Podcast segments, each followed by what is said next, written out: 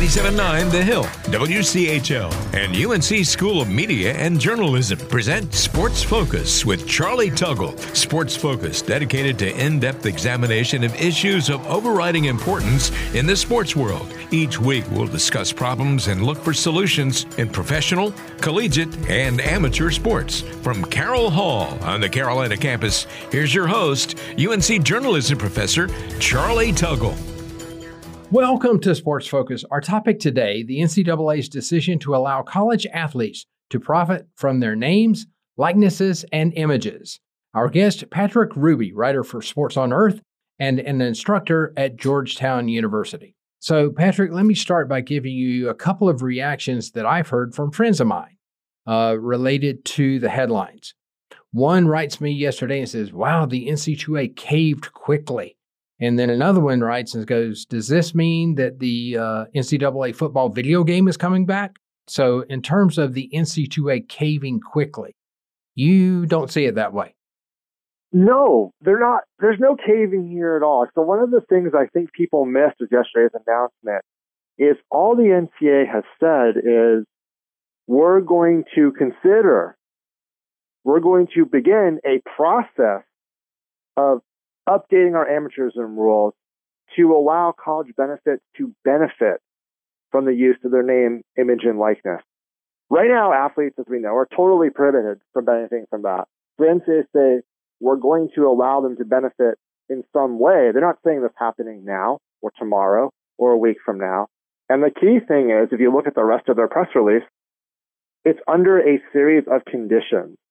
So essentially what the NCAA is saying is like, we're going to look at how to set this up in a way that, okay, athletes can benefit, but only under the conditions we set, uh, only under the rules we set. And knowing the history of the NCAA, we know what those rules are going to be, which is the NCAA is going to want, and the schools that make up the NCAA are going to want to keep all the control or as much control as possible and all the money or as much of the money as possible. It's not going to be, at least if the NCAA gets its way, some kind of free market and we already know from what the NCAA said, it's not going to be uh, in line with the law that was just passed in California that sort of set this all off. Uh, the California law is fairly liberal in terms of what it would allow athletes to do. There's very few restrictions. The NCAA has already said we're not looking at a California model. We want this to be in line with our amateurism rules. Uh, so really, this is just an opening marker for the NCAA it's not a surrender. It's the beginning of a fight, actually. All right. So let me read the first sentence from an article from ESPN.com and uh, making note of what I consider to be a huge caveat.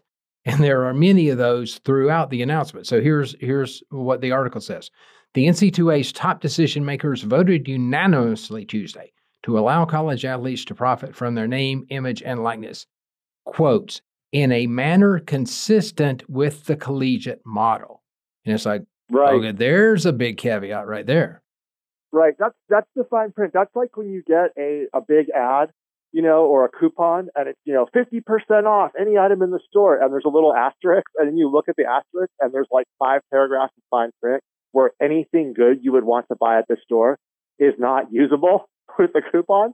This is ex- exactly the same thing with that caveat the collegiate model, first of all, is not a real thing. That's just a term the NCAA made up to make their system of keeping the money away from athletes sound like it's some sort of quasi legal, quasi official thing.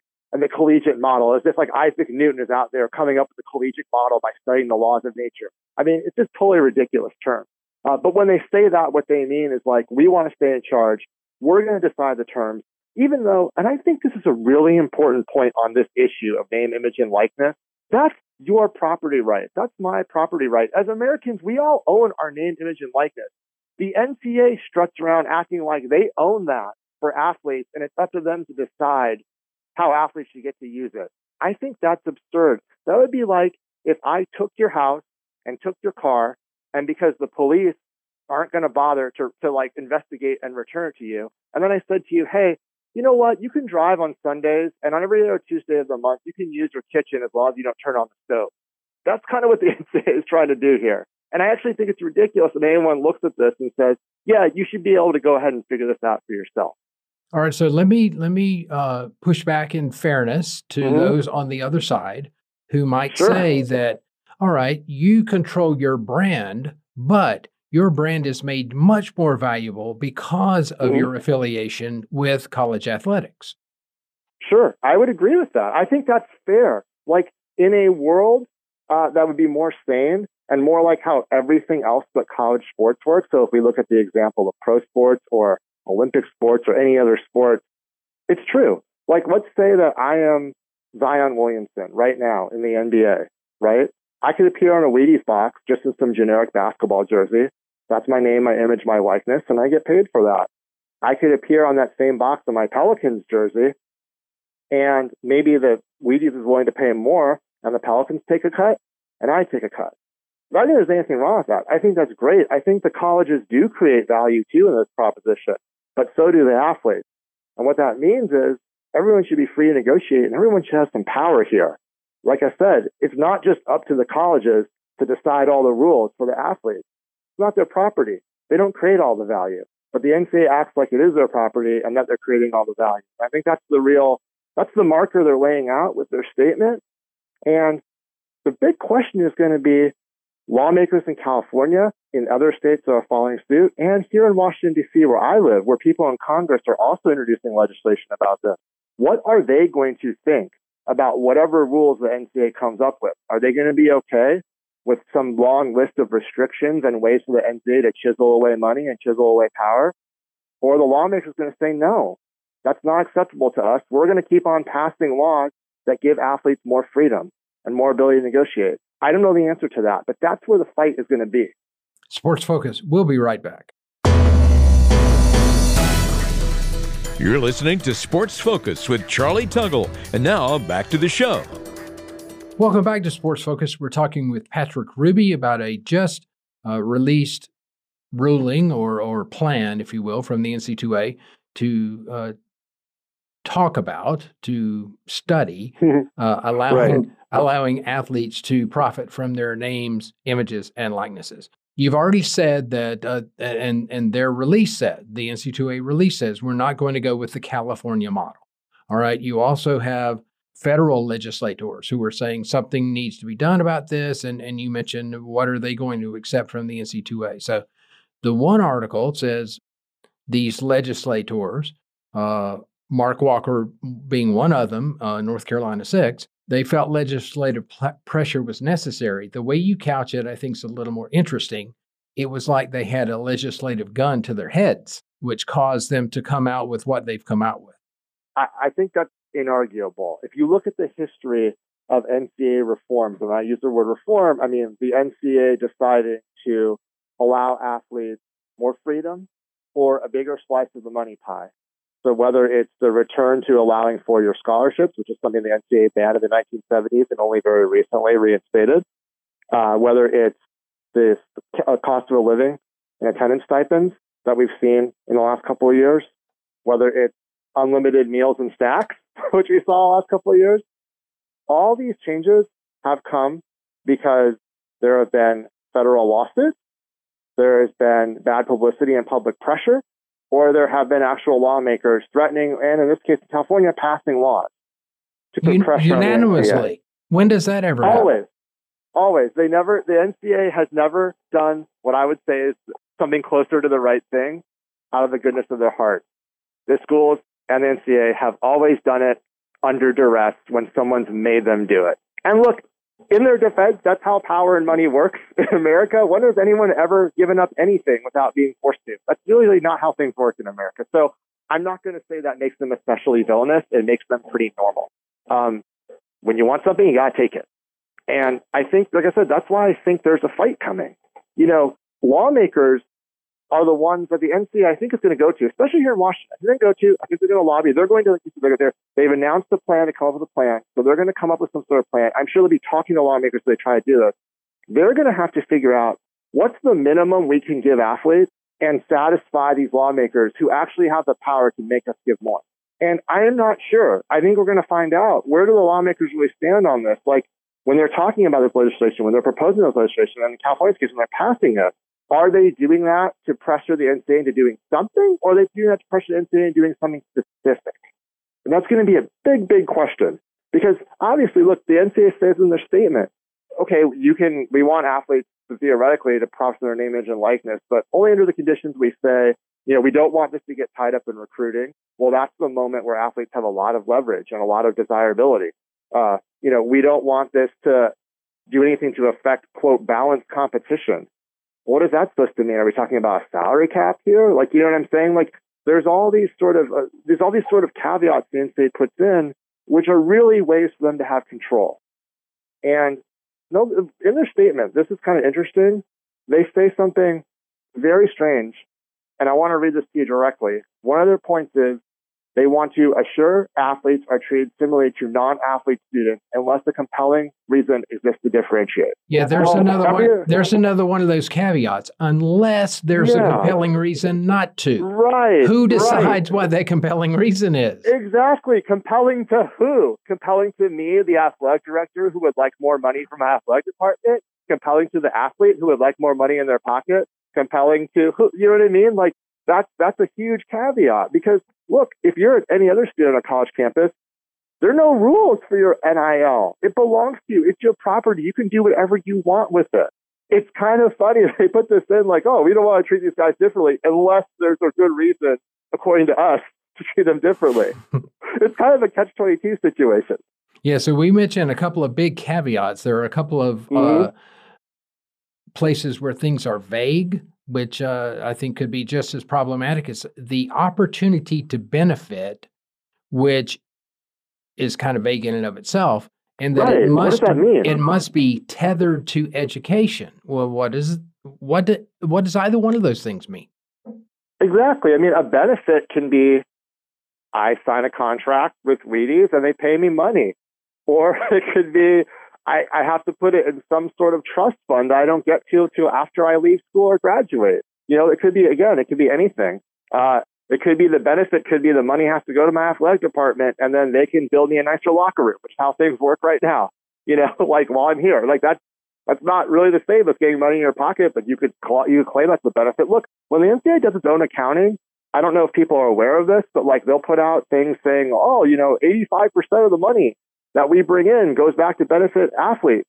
And within that 85%, if you look at their pie chart, it's like coaches' salaries are included as a benefit to athletes. Like, get out of here. Yeah, I mean, like that's a nice way to define it. Um, so you're right. It's very vague language, and we we don't we don't really like we don't know how it's going to shake out. But it, but again, the NCA is putting down a marker. They're, they're, they have to do something. They realize they do something because if they don't, lawmakers are going to do it for them. This is like a lot of, by the way, a lot of businesses and industries.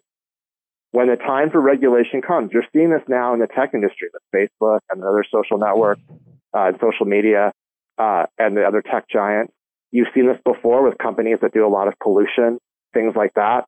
Uh, when the government comes to regulate because they think there's a problem, the industries always want to get in front of it. They always want to self regulate first because usually they can get a more favorable set of terms for themselves. Um, that's not really new. So again, I don't think there's any particular villainous about the NCAA doing this. This is what every industry does when it feels it has no choice. But they're definitely going to try to set the terms as favorably for themselves as possible, which is not at all necessarily what would be favorable for athletes. Sports Focus, we'll be right back. You're listening to Sports Focus with Charlie Tuggle. And now back to the show. Welcome back to Sports Focus and our discussion about the NC2A's vote to start looking at uh, allowing college athletes to profit from their names, image, likenesses, shorthand their NILs. Patrick Hruby, writer for Sports on Earth.